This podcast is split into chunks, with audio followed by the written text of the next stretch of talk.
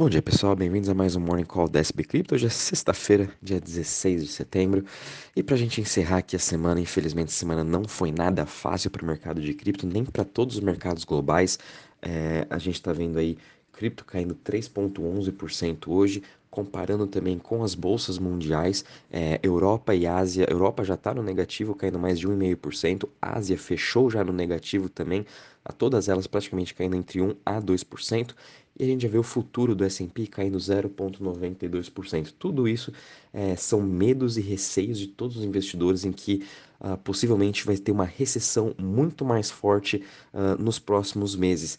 Tudo isso também, desses motivos, né, de os investidores estarem achando que tem essa recessão, é porque o Fed vai continuar subindo juros, não somente o Fed, mas todos os bancos centrais, com exceção da China, que já saiu notícia ontem que eles estão já cortando juros para tentar voltar a estimular a economia, porque lá também o negócio não está nada fácil, né? A China muito está uh, tendo uma crise muito grande na sua parte imobiliária, é, então a gente já está vendo alguns estímulos do governo chinês para a economia, mas mesmo assim isso não está ajudando muito. E obviamente a gente está vivendo mesmo numa recessão na Europa e Estados Unidos, então isso vai impactar bastante o mercado chinês. É, isso, óbvio, também vai impactar o mercado uh, de cripto. Ontem a gente teve notícias, né, uh, dados econômicos que saíram em relação à parte de emprego e também a vendas no varejo que estão vindo acima do esperado. Emprego também continua forte nos Estados Unidos, esses ambos dados saíram nos Estados Unidos. Hoje também saiu agora vendas no varejo na China que continua muito forte, então mostrando que ainda, uh, os bancos centrais né, ainda podem estar subindo os juros e provavelmente agora semana que vem a gente vai ter uma alta aí de 1% nos juros americanos. Então tudo isso começou a afetar mais ainda é, todos os mercados globais, mas o importante, é, na, minha, na minha visão aqui, é que Bitcoin ainda continua se sustentando muito bem nessa região dos 21 mil a 19 mil dólares. Hoje ele está trabalhando com uma queda de 1,77% a 19.677. Ele vem segurando muito bem quando a gente compara, por exemplo, com ontem Nasdaq e S&P, né? Uh, já caíram mais de 2%. O Bitcoin se segurando muito bem. A gente vendo o Ethereum caindo 8,94% a 1.460. É, apesar de todo ter, ter sido tudo perfeito com o merge ontem, né? Que eu comentei com vocês, foi realmente um buy the rumor, sell the news, né? Já era muito óbvio que, que isso ia acontecer. Infelizmente, a gente não está num cenário macro uh, favorável para ter acontecido esse merge, mas enfim. O importante é que aconteceu, foi muito bem sucedido e, obviamente, no longo prazo, isso é muito bom para o Ethereum. E, obviamente, que essa queda de hoje está dando aí mais oportunidades para a gente continuar melhorando o nosso preço médio. Para quem acredita em Ethereum, no longo prazo, essas são ótimas oportunidades para a gente continuar fazendo o nosso DCA. A gente vendo aqui o BNB caindo 0,43% a 273 dólares, Ripple caindo 4,24% a 0,32, Cardano caindo 2,38% a 0,46, Solana caindo 4,63% a 32,67 e Polkadot caindo 3,29% a 6,86.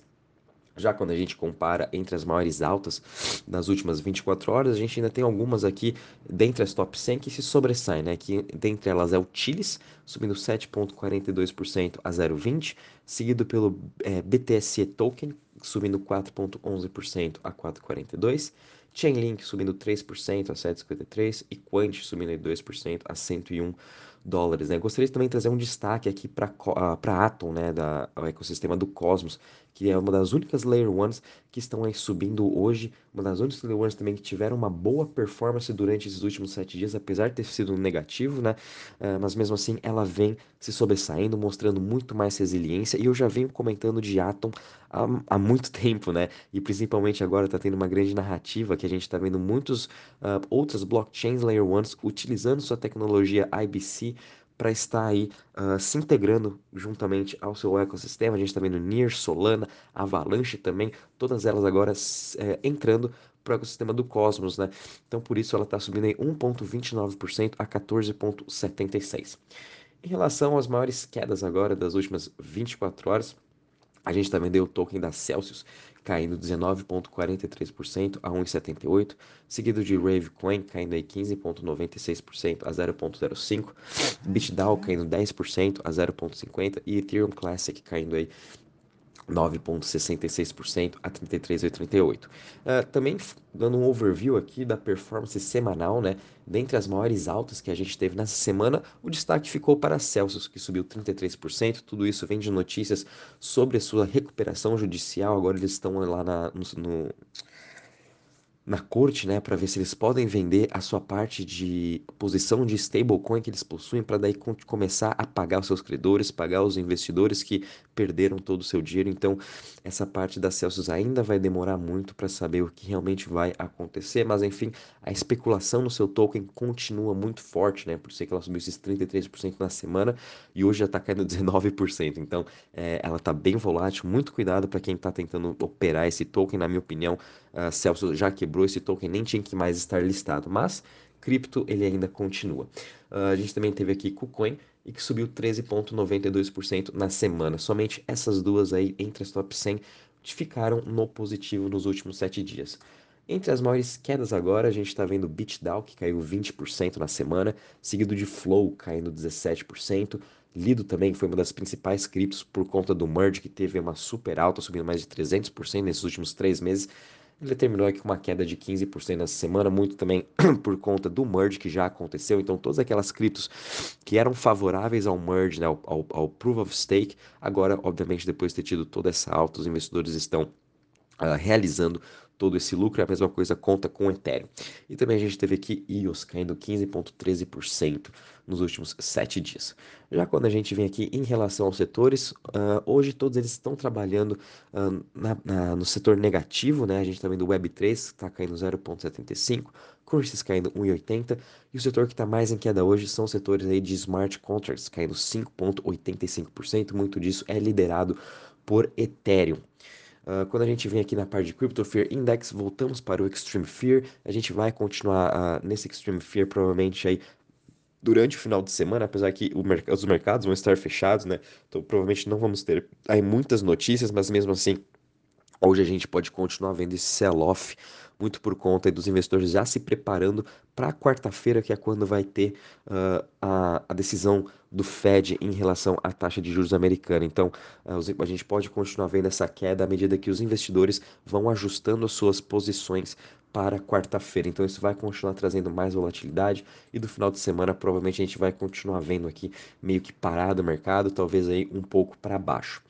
Já quando a gente vem para a parte de DeFi, de Total Value Locked, a gente teve uma queda também de ontem para hoje, né, de 2,85%. A gente está agora com 90,89% bilhões de market cap. Lembrando que essa queda drástica que teve, lembrando que a gente sempre estava aí na região dos 99 a 100 bilhões, essa, essa queda que teve aí, principalmente também do market share uh, do Ethereum, né, que agora está em 62%, antes ele, ele sempre estava numa região ali entre 64, foi por conta do merge. Então, após o merge, né, mu perdeu muita liquidez por conta que não precisa mais do proof of work. As pessoas que faziam seu staking também retiraram esse seu staking das plataformas de DeFi do Ethereum e estão voltando agora aos poucos, tanto é que o seu market share já subiu 2% em comparação a ontem, após o merge, que estava em torno de 60%.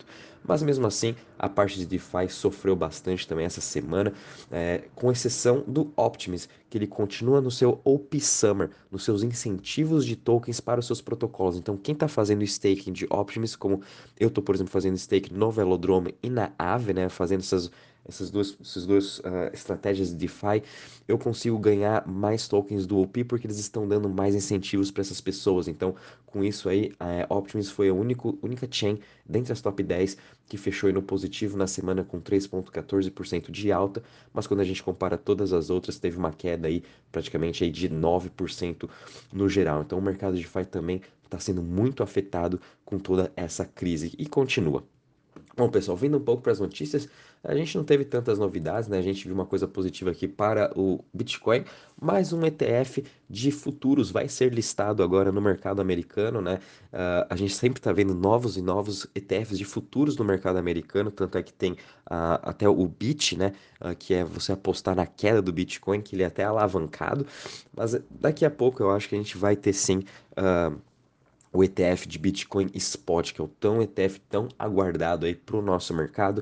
É possível que ele ainda saia esse ano por conta das regulamentações entre SEC e CFTC.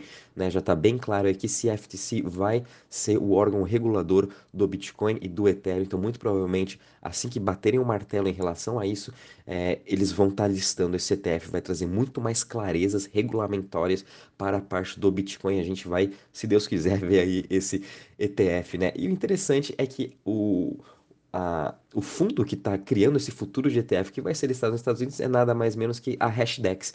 Então é interessante também ver aí a Hashdex, uma empresa brasileira aí, se tornando global e listando aí ETFs de futuro também na bolsa dos Estados Unidos, lembrando que eles também estão querendo listar seus ETFs lá na Europa, o que é muito positivo aqui para o nosso país, né? Lembrando que nessa questão de ETFs, o Brasil é o único país, quando a gente compara em Estados Unidos, Europa e Austrália, Canadá, é o único país em que ele continua tendo inflows no seu ETF de Bitcoin. Né? A gente sempre está vendo aí é, no mês as pessoas colocando dinheiro nos ETFs de Bitcoin. Já quando a gente compara Canadá ou Europa, é, é, é, um pouco mais volátil. A gente tem mês que teve entradas, teve mês que teve mais saídas. Só no Brasil que foi essa parte positiva. Então a gente também está vendo que o brasileiro ele gosta de investir em cripto, ele quer investir em cripto e ele sabe a importância de ter uma alocação em cripto, que isso é essencial.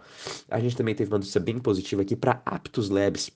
Aptos é a mais nova uh, Layer 1 que vai ser listada aí nesse quarto trimestre.